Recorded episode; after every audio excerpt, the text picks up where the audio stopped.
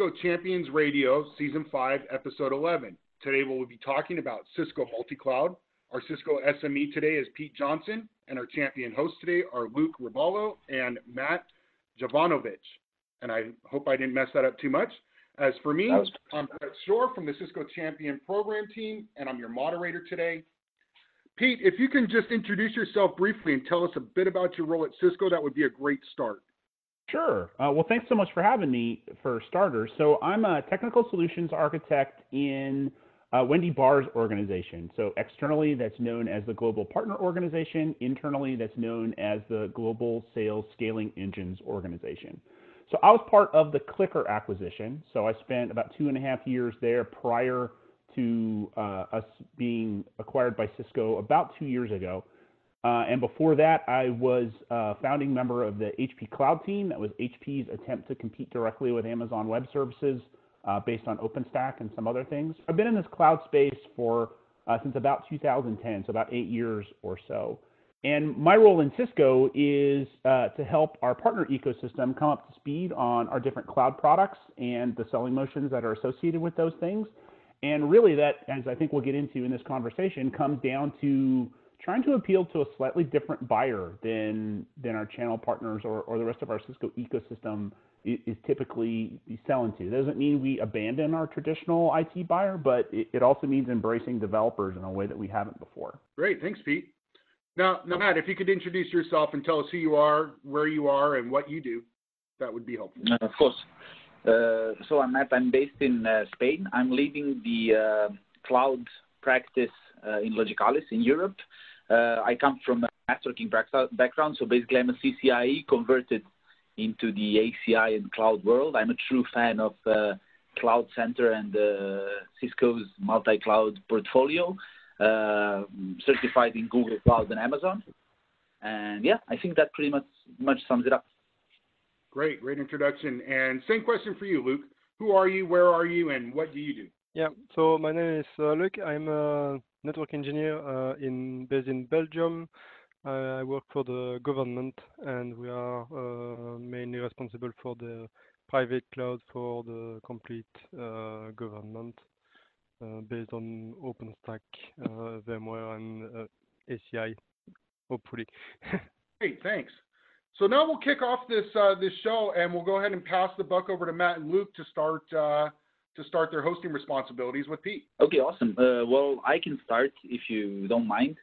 Uh, so basically, we're talking about uh, multi-cloud here. Uh, so what I'd like to know is the use cases that you've been seeing so far in the multi-cloud world, because I want to know if you're actually seeing, if you're actually seeing the multi-cloud uh, like a real hybrid applications that are running in the hybrid environment, or is it more like a public public cloud combination or private public, or sure. what are the customers doing now?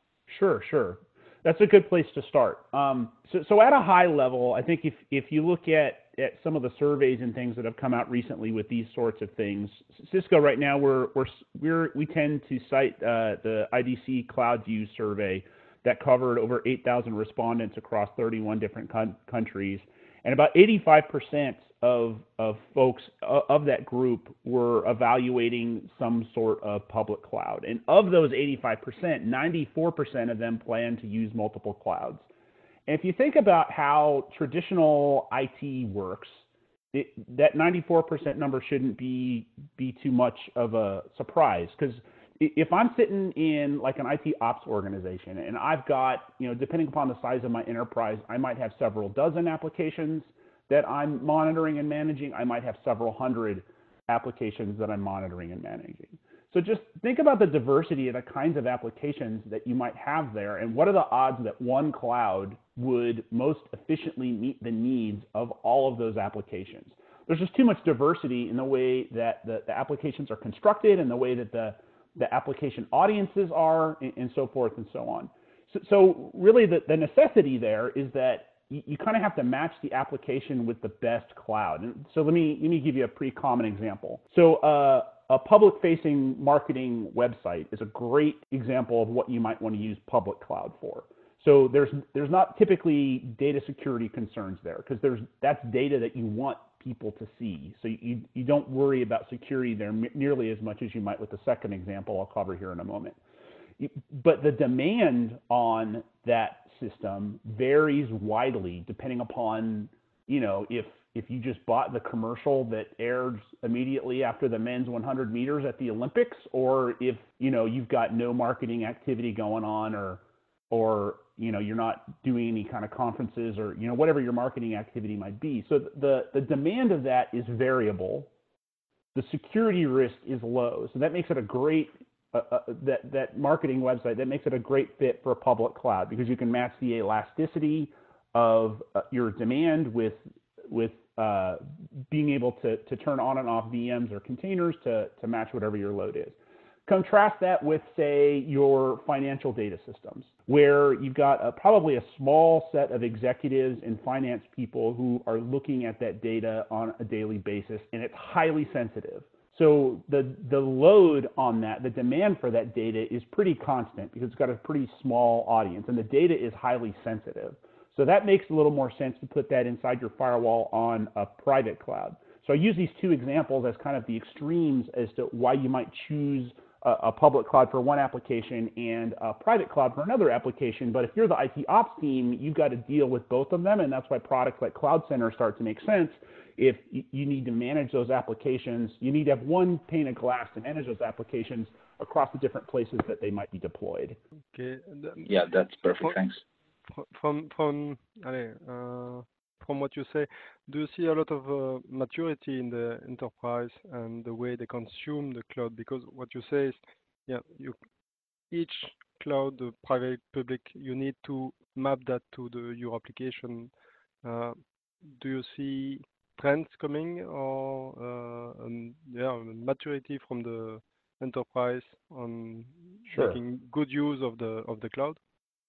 Sure. So that's that's another good question. Uh, the other the other thing, if you read through Cisco marketing materials, that tends to fall out of that same IDE, uh, IDC study, is this idea of how mature is your cloud adoption, and they break it into buckets of ad hoc, opportunistic, repeatable, managed, and optimized. So there's five different buckets. So you, you can, you know, without getting into the specific definitions, if you think of it as, you know, different different percentage of of you of organizations being at different places of maturity. And, and optimized, which which they define, I'll define that one, is delivering innovative and IT-enabled products and services for internal and external cloud providers, driving business innovation through transparent access to IT capacity based on the value of businesses and transparent cost measures. So only 11% of those surveys felt like they were optimized as opposed to the ad hoc, which is at the, the, the, other end of the spectrum. That's increasing awareness of cloud technology options, turning to the cloud to address immediate needs, often in some unauthorized manner. So, from the IT ops perspective, that's the dreaded shadow IT. From the line of business developer perspective, they just think of that as I, I got to get work done and I can't sit through multiple tickets in six weeks to just get a VM when I could go run a credit card and get it in 10 minutes. So there's there's typically when we show this in like an EBC to a, a customer, that you, they tend to get like a sigh of relief because the if you read the hype out there in the analyst community, the, the thought is is that you're if you're not running optimized multi-cloud right now, you're probably behind, and that's just not the case. There's we're still pretty early in this cloud journey, especially when when viewed through that IT ops lens. Um, so with that over only 11% of them optimized, that's you know almost 90% that are not, and that's where you know, some of the things like Cisco advisory for some of these things starts to, to come into that so that we can help uh, organizations along in that journey. Yeah, I think you, you need a, a, Cisco partner or Cisco Advanced Services to, to help you do the transition and make the best use of, uh, of the cloud. Absolutely, and and every and every journey is going to be a little bit different because everybody's got different legacy issues to deal with. They're in different markets. Like it, it, there's not necessarily a one size fits all. There there are some guidelines that you can take certainly. You know, with with like some of the examples that I gave, uh, the the two examples of different application types I gave earlier. But there's going to be a whole lot of applications and services that sort of sit in that gray area that you're going to have to try one way or another. And maybe you know maybe you guess wrong at first and you you try again. I mean. The, I think the one of the big things that's different about this transition versus what we've done in the past is IT traditionally is pretty risk averse. And when it comes to adopting cloud technology, the, the benefits of, of a willingness to, to go out and fail and then learn from that failure and, and use that to cycle through to build something better. Like we're, we're kind of having a, a, an adjustment into how people think about these things as opposed to you know going and, and building requirements lists for months and have having weighted spreadsheets that score different choices. And you know by the time by the time you fill one of those out in six months you could have tried like three or four services and maybe two of them work and the other two you shut off. And then you go and try to find the you know the next set of things you want to try just a question regarding that 11%. It seems like a low number. Is it? Do you have the feeling that it's because the customers don't understand uh, cloud as a technology as a, or a platform, or because they don't really know where they want to move with their business, where they want to be in in a certain number of years? Yeah, I think it's it's partially those things, and I think it's partially this this growing idea that I just talked about that speed is, is sometimes more important than cost efficiency. Um, and, and getting used to that, that way of thinking about the world. I mean, when I started writing code professionally in the early 90s, developers had almost no power. We were almost all in IT and we were writing software for our own internal processes. And that's very different now. If you go look at um, like the if you go look at like Stack Overflow surveys and and the kinds of jobs that developers are sitting in now, that they tend to be in line of business teams, and those line of business teams tend to value speed and innovation over over risk avoidance and security. So that's that's a very different uh, mindset than you know we had 25 years ago when when all almost all developers were either developing commercial software for you know for for consumers or they were in IT departments. But now you, you, you could go Google know, example like pick pick a company. Pick pick like what pick the last company you went and bought like your groceries from or that you just bought your last piece of clothing from. And go Google that company with the phrase uh, software engineer or software developer jobs and what you'll find is that everybody is hiring software engineers now because what, what all companies have figured out is that the easiest way to inject change into their marketplace is with software as opposed to with, with hardware based solutions. The example I always give there is it's, it's really simple. Think about if you had a flip phone versus a, versus a smartphone, and what if you wanted to change the color of one of the dial buttons in either of those scenarios? In the flip phone scenario, that's you know you have to change the manufacturing process. You need to get a different supply of, of dye to change to whatever color you want. And then even when you get all that done in the months that that would take, only your new users are going to get the changes. But in the smartphone scenario, you could make that change in an hour and millions of people could have that change the next day. Now that's an extreme example, but you know, if you think about how software has kind of invaded our lives in a way that was unimaginable 30 years ago.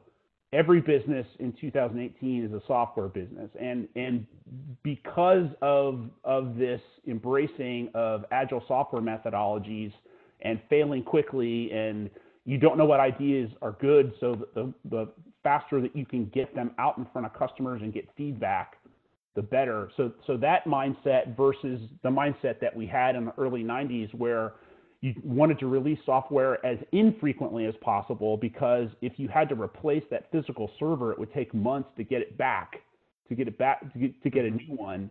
You know, we were very risk averse in how we deployed, in the frequency with which we deployed applications, and now we have the exact opposite. So I think a big part of that 11% is is is some of this uh, this cultural thinking change Yeah. that we're going through. It's uh, these are st- startups and and uh, new new companies. Well, it's not just startups and new companies. I mean, you you you can go like the U.S. example that I'll use. This will be lost on some of our European friends, but there's a retailer here in the U.S. called Kohl's, which is a not quite a big box retailer, but you can pretty much buy whatever you want at, at Kohl's for clothes or you know for small appliances for your home and so forth.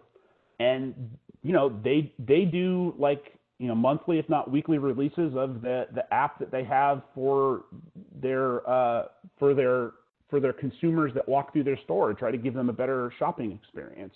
I mean, if they're not a Fortune 500 company, they're right on the cusp. So they're, they're certainly not a startup, you certainly wouldn't think of them as a technology company. But they, like I said, if you go Google that, they're hiring dozens of engineers every month, and it's because, like I said, they've figured out that the best way in their particular market, in you know consumer goods, to the best way to compete is to have better software, have have better ways of improving the, the customer experience or better ways of, of making it so that their employees can can react to certain situations in store. Do you think also the the bad repu reputation of cloud and security is maybe something that makes it more difficult for companies to move to cloud? Well, because I, I would go back to, to the idea that that it it depends on the workload. I, don't think that we can make broad statements anymore about I, I, will or will not move to public cloud because of security. I think you need to sort of double click on okay, what's my application portfolio? Which ones am I worried about? And for those that I am worried about, you know, for example, Cisco has this suite of Cloud Protect assets that can make it easier to place a security envelope around those applications in certain ways. Um, I, I, think you you I think you've probably started to started to see, and I don't have the exact uh, survey numbers to, to, to back this up in front of me, but it's certainly there's not as much concern about security now than there was 10 years ago. I mean, once upon a time, you know, for a very long time in, in AWS, for example, you could only deploy VMs into a public IP space they didn't have the notion of putting putting VMs behind a firewall or in different network segments. It was just everybody was out there on the public bare internet, and that obviously raises some security concerns. But you know, you for at least the last uh, eight years, I think VPC came out in 2010, if not 2008, and it was an even number year for some reason. I remember that you know, you were able to set up these, they call them VPCs, but they're really their own virtual private clouds, but they're really their own LAN segments that you can place. Um, it, it's like VLANs basically that you can launch your, your VMs into those VLANs and, and the VMs can talk to each other and you set up virtualized routers. And so not all of them have public IP, IP addresses and are, are exposed in, in that same attack surface as it was in the older days of cloud. So certainly better from the public cloud's perspective. You can augment that with tools mm-hmm. like you know what we do for Umbrella, or we've got some things in Meraki System Manager, or Tetration, or Stealthwatch Cloud, or CloudLock. I mean, there's other products that you can use to layer on top of that. And then again, I, I don't think I don't think that that it, we can make broad statements about either I will or won't at a corporate level, but you have to look at it more closely at an application by application level now. Regarding more product, um, with the announcement of ACI Anywhere and uh, seeing that you now can uh, run uh, VMware NSX in the cloud. Do you think it's the good way to consume cloud, or maybe is it just to, to offer a transition phase for people to to extend their infrastructure in the in the cloud and then move to a cloud native uh, way of consumption? Well, I think it, it, it's it's been interesting to me for me to be part of Cisco here the last two years, uh, where where most people in the Cisco ecosystem ha- definitely have like the layer two or three of the OSI model perspective of the world, as opposed to an application developer who would have a layer seven perspective of the world. Um, and from that layer two or three perspective of the world, it, it certainly would make sense if you had one methodology for managing your network on-prem, you would like to extend that to the public cloud and, and things like ACI Anywhere. You see some things that what we're doing with the, the CSR series and, and vEdge series to, to make it easier to set up those VPN connections. We're not quite there yet where you could say, you know, go to your APIC UI and be able to have one place on-prem where you're managing all your your on-prem stuff and all your cloud stuff, but we're getting pretty close. I don't know if you guys have seen um, as, as, part of the, the Cisco container platform, there's a component within there. It's an open source component uh, that we've tricked out a bit called Contiv, which yeah, basically yeah. makes it so that you can take a container, a, a Kubernetes distribution, a Kubernetes cluster, and you add Contiv to it, and among the things that you can do with Contiv, you can do lots of different things with Contiv. But among the things you can do with Contiv is you can you can have that be like a, a management bridge between your Kubernetes cluster and your APIC controller. So now, if you've got all that on-prem with CCP, for example, I can now, as a network administrator, use the same endpoint groups and contracts and all the, the different constructs within ACI for managing my network. And I can now use that to manage bare metal, manage VMs, and to manage containers all from that single from that single pane of glass. And and I think what you know the kind of the the nirvana of all that would be to to not only have that single pane of glass from the network engineer's perspective encompass all that stuff on prem, but also encompass some of that stuff that's in various public clouds as well. Much the same way that like a more layer seven perspective that Cloud Center gives you today, where um, with with the announcement that we had of the Kubernetes orchestrator on on Cloud Center. So now, you know, whether I'm deploying on on VMs or on containers or on public cloud or on private clouds, I can I can manage them all from kind of a layer seven perspective from that single pane of glass on Cloud Center. So I think you're starting to see like incremental steps towards that so that so that you get kind of this this nirvana of being able to manage everything from that one place. Um, I have a, a, a, sort of an unpopular question. uh, so when you talked about about uh, cloud management platforms in general, uh, yeah. there is uh, obviously the system integrator Logicalis. We see a lot of uh, interest around that area. And uh, for example, there are some, like for example, Red Hat Cloud Forms that are basically for free, not for free, but really cheap. Terraform is also quite attractive to the programmers from what we've seen. Also, RightScale is really popular. Um, could you tell us maybe the differentiators? Uh, what feedbacks have you gotten from the customers who maybe transitioned from one of the others to the Cloud Center, and uh, what benefits are you actually seeing in the market there? Sure. So there's a couple ways to think about this, but I think that the main thing, if you think about how Cloud Center architecture works, the most important the most important thing conceptually about Cloud Center is is that Cloud Center thinks of the application as the first class citizen. So it thinks about the world from layer seven down as opposed to layer one up. And, and that ends up making a pretty big difference relative to many of our competitors in, in the way that we view deployments.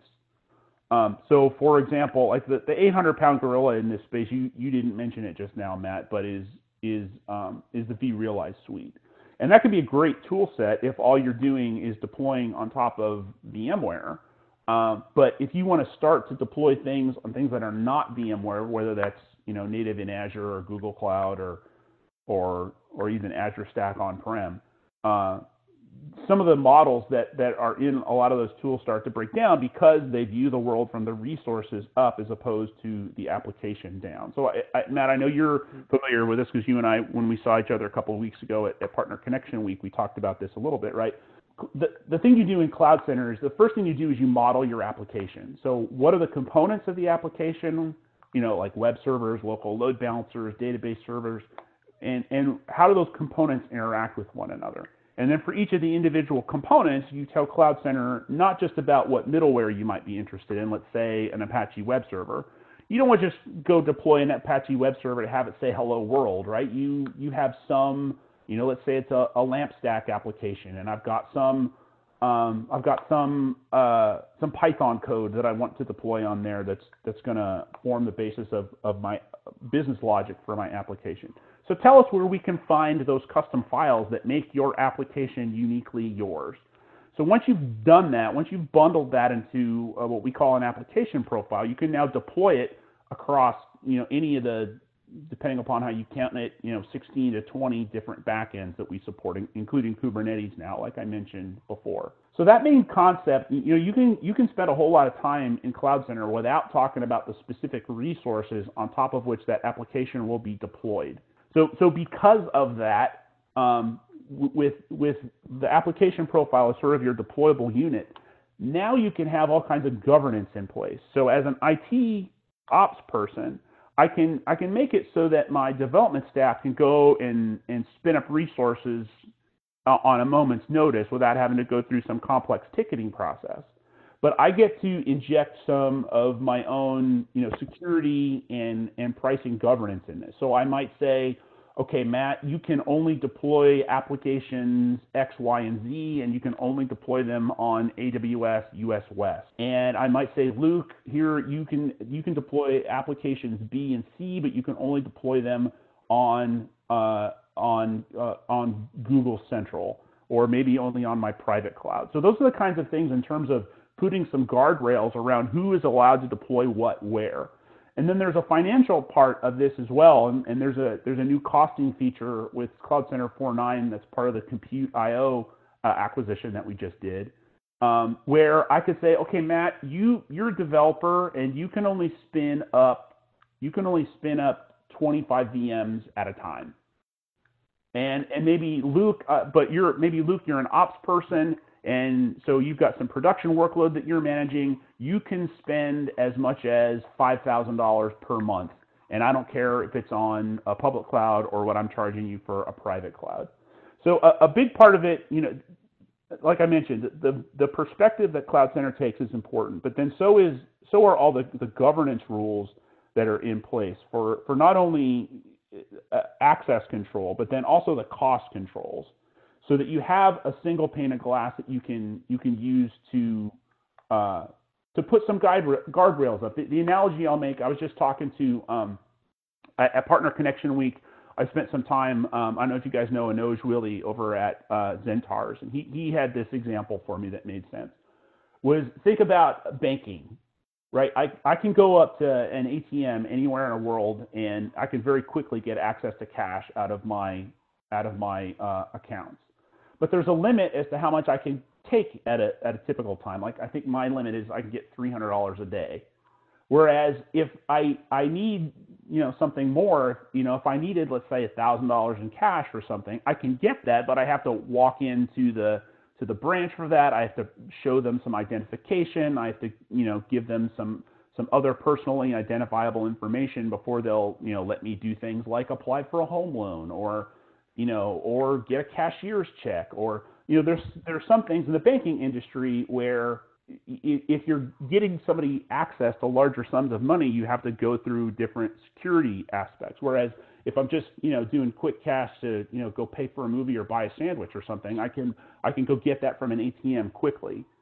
So so this is the kind of thing that, that Cloud Center can do from uh, from a compute resource in the cloud perspective. That it can set up it can set up these it, it can basically set up the, the ATM part of that analogy so that as a developer or even as like a marketing person that wants to spin up a wiki or a blog somewhere, I can do those things very quickly without having to go through some cumbersome ticketing process. But because the governance that's baked into the system, both from an access perspective and from a from a cost perspective, that IT team gets to maintain some control without inhibiting the speed of their of their different consumers in this example. You mentioned uh, Contiv, uh, which is uh, open source.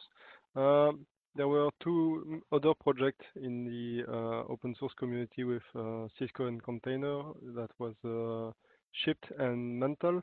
Yep. Do you see them deployed? Do you, do you see them being integrated in other products, or do you have any information regarding that? No, I don't think we'll see that going forward. I think those were really good experiments for us to learn a lot about what the capabilities of the container space were. Um, I've not heard of, of folks spending a whole lot of time on that since about last fall when we kind of made the turn uh, to, to working on CCP and we made the broader announcement with Google. Um, so yeah, I don't, as, as cool as Mantl and Shipped were, I don't think we'll see a lot of work on that going forward. But you know, CCP is obviously a big part of the portfolio mm-hmm. going yeah. forward. It has has benefits to sort of lowering the learning curve for our friends in IT ops while uh, making it so that we, we don't have to slow down developers in those line of business teams who now don't have to de- don't have to go deploy and manage their own Kubernetes clusters on public mm-hmm. cloud because now they can get them from IT more quickly than they did before and, and with better support because Cisco TAC will take frontline support on that and then uh, Google takes second level support on that. Can we talk about the product, uh, the Cisco Workload Optimization Manager, and do you see that as a complement to Cloud Center, or are they placed differently in the portfolio? No, so no, CWOM definitely is a complement to Cloud Center, and uh, although I've not used it personally, there, I mean, one of the, the cool things about Cloud Center is there's all kinds of hooks in Cloud Center for interacting with all kinds of things, and and workload placement with CWOM, you know, based on all the data that you can you can get in there within CWOM and, and the underlying Turbonomic Turbonomic Turbonomic product um, is is all part of that. So there's a hook that uh, that an IT administrator, so somebody with an admin rights in Cloud Center, when they're setting up something called a deployment environment. So think of a deployment environment in Cloud Center as an envelope around one to many clouds. Uh, I can grant you access to a deployment environment and, and then by extension by the clouds that are uh, that are that are within that envelope. And, and, among the things that I can do when I set up a um, when I set up a deployment environment is I can specify some call out scripts to go call a tool like uh, CWOM to, to help me, you know, at, when somebody goes to deploy something, uh, it could go make some decisions that, that maybe that example I gave before where, where Luke, maybe you get, where, the example I gave previously was maybe for, for Luke, you have the permission to deploy to a public or private cloud. Well, maybe maybe using that, that scripting to go call CWOM, I take that choice away from you or maybe I give you an optimized here, here's what I think you should do, but you could still override it with you know clouds X, Y, and Z. So they're definitely complementary. So we get uh, just one, one, yeah, go Matt. Sorry, look, uh, I had a question regarding the same more or less topic because it's a it's a really interesting one, and I think the Cloud Center with uh, App Dynamics providing the entire visibility of the application and uh, Workload Optimization Manager and also the Cmpute.io, good acquisition by the way, I think it's a really good value proposition. So I had a question regarding this, and this is the question that we had in the house, and a lot of customers also also uh, asked a similar question. Which kind of prof? Because obviously developers uh, do the you know the entire software development, and uh, for the infrastructure you have the traditional infrastructure engineers. But this part, this like DevOpsy part with the App Dynamics and Turbonomic and uh, Cmpute.io, which profiles do you recommend to be doing this type of stuff? Because developers are obviously not really interested in that infrastructure part, and infrastructure guys don't tend to understand this um, you know the application part. So do you have some experience or, or, recommendations? Who should we recommend going into into that area? Yeah, and, and this is where you get into this is exactly why we're seeing that 11% optimized, right? Is because of questions exactly like this, and because of the traditional roles that we're talking about. I mean, to go back to the OSI model uh, uh, again, just a little bit. The, the cool thing about the OSI model is that the, the innovation of the individual layers get isolated from each other right? So I can innovate at layer two, and layer seven just gets the benefit. They don't have to make any changes.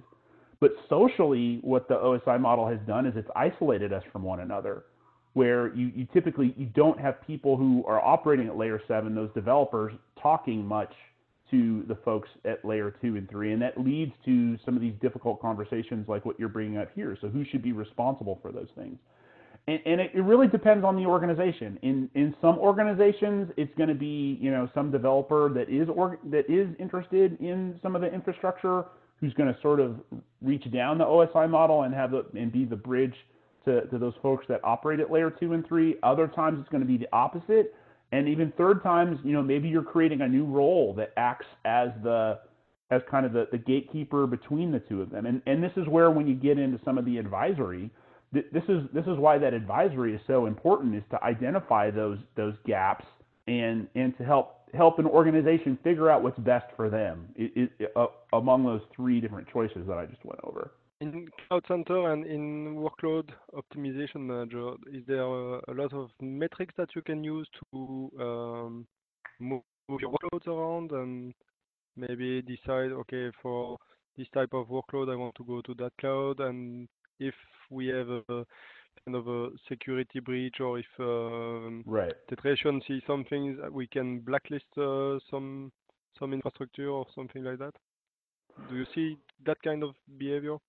So we, we typically don't see it quite that sophisticated, although from the Cloud Center perspective, the hook is there for you to, to do it. I mean, basically, basically what happens is that at, at the point at which it, it shows the user what the deployment choices are, Cloud Center will call this script hook to, to get some amendment on what those choices should be.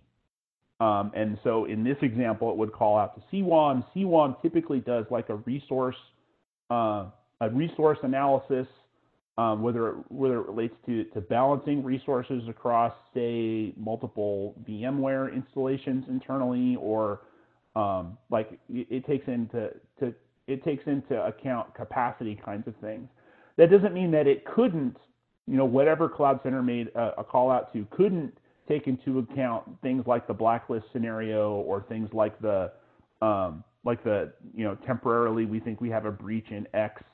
Uh, so it doesn't do that kind of stuff automatically. No, but you can, you can automate it. That, that, but but the hook from Cloud Center just basically says, hey, what should I show this person in terms of choices? And then it's it's up to whatever it is you've called to, to come up with those choices. And that's that's one of the powers of Cloud Center's modularity is that you, you could plug in anything you wanted to there, including your own custom thing that maybe used Blacklist and uh, CWOM for, for resource utilization. I was wondering because um, apparently there's this. Uh, we also we've also seen this uh, let's say, not uh, integrated model within within different departments in uh, in a, in a yeah. whole lot of customers.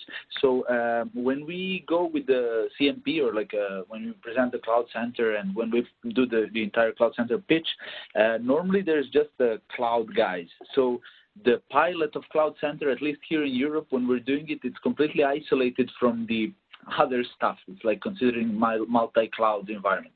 So I was wondering if you how how often are you seeing because uh, apparently in the application profile uh, you can integrate a whole lot of uh, stuff in your application. You can integrate F5, A10, and I don't know which others are. Some are officially recognized. Some you can you know write yourself. Um, or you can also integrate ACI and stuff like that. Um, are you seeing uh, those kind of implementations often in the when customers are deploying Cloud Center, or is it more of a CMP, like uh, managing the clouds and not really uh, integrated with the with the infrastructure in the private cloud?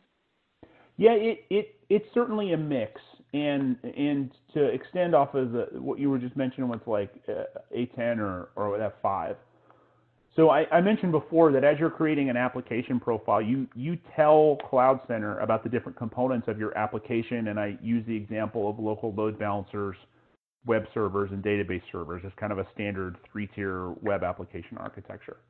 Um, Cloud Center ships with open source, commonly used open source variants for each one of those Lego blocks is kind of the way to think of it. So say on the on the load balancing tier, for example, you you've got you can choose uh, between uh, X and a couple other choices.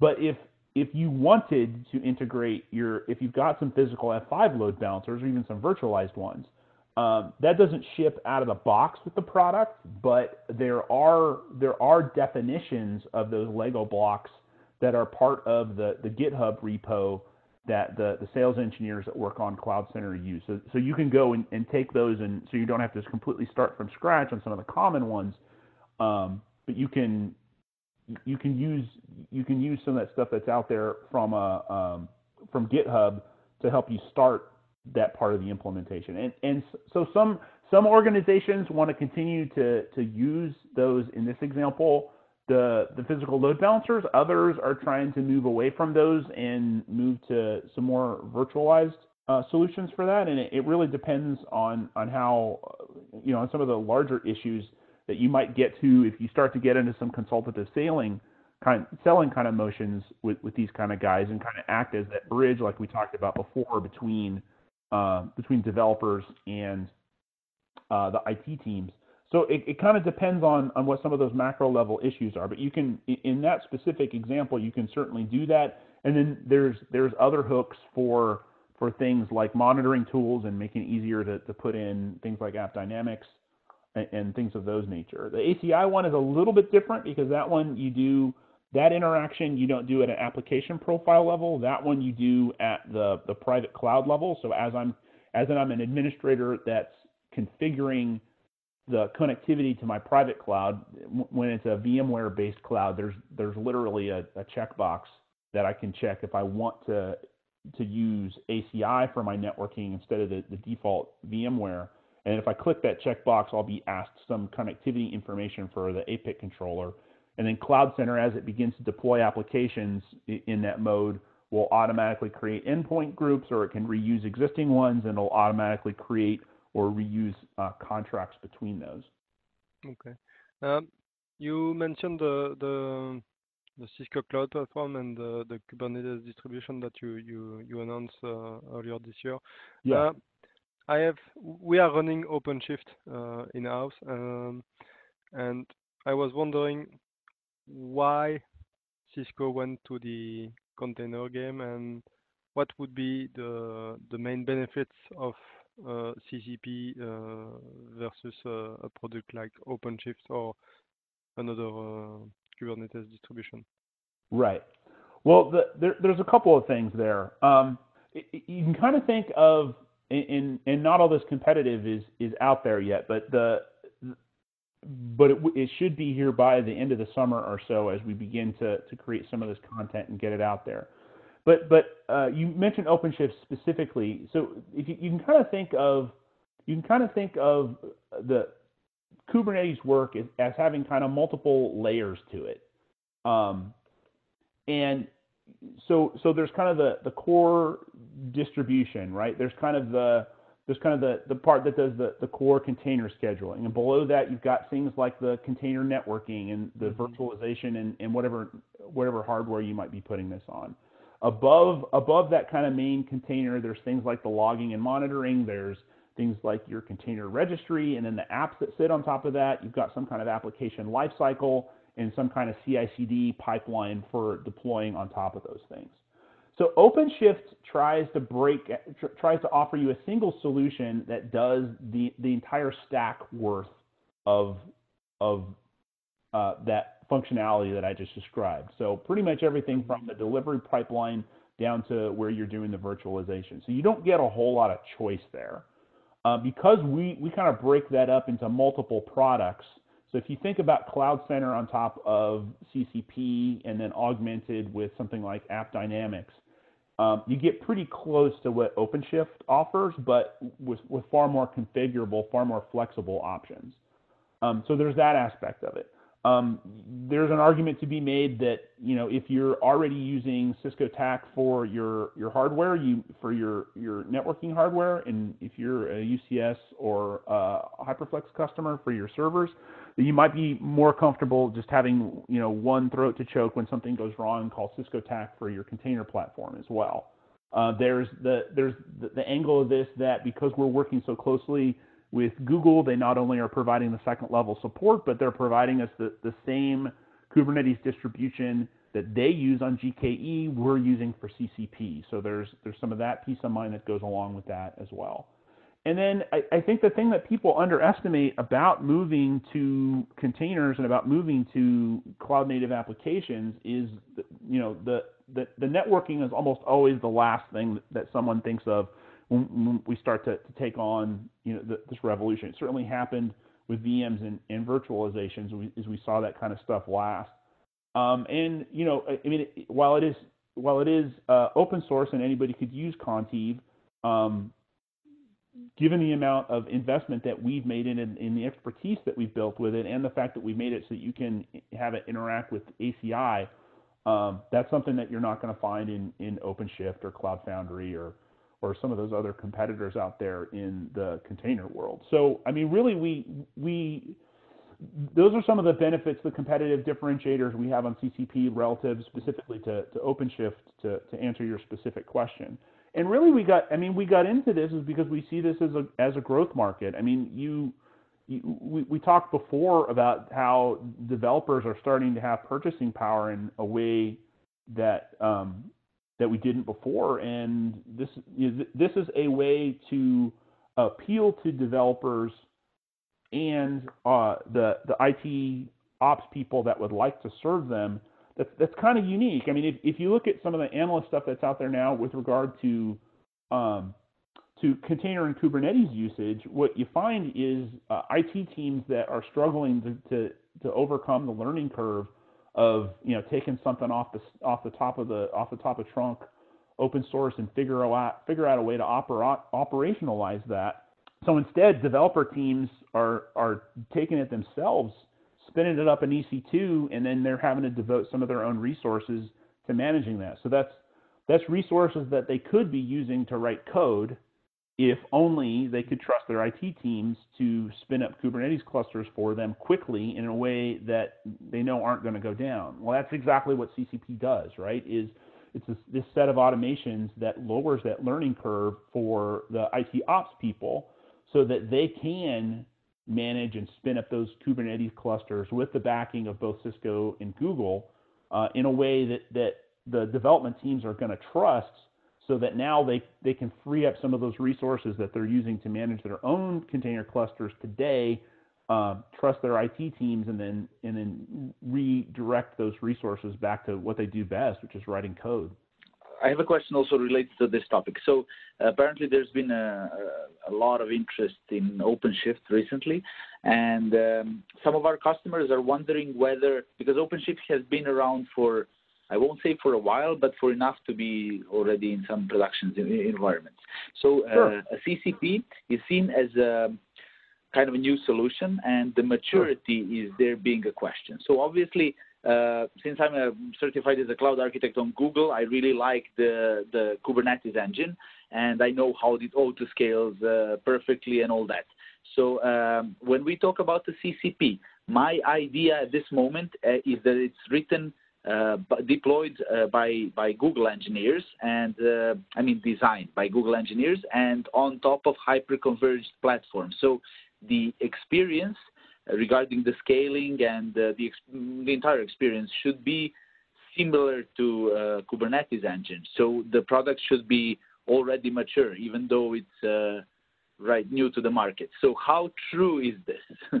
Yeah, I think that's. I mean, that that's a fair assessment of it. I mean, if if you're sitting, if you're sitting in an IT ops role now, and you want to pick something up that's going to give you Kubernetes capabilities, I mean, those are those are certainly two of the choices that you have. And and and while CCP is certainly still in its early access phase, um, or we're you know we're we're about to, to exit from that into uh, the version one of general release yeah, everything you just said is is exactly true. Is is you know th- this isn't your typical version one of this because Google's been using this internal forever.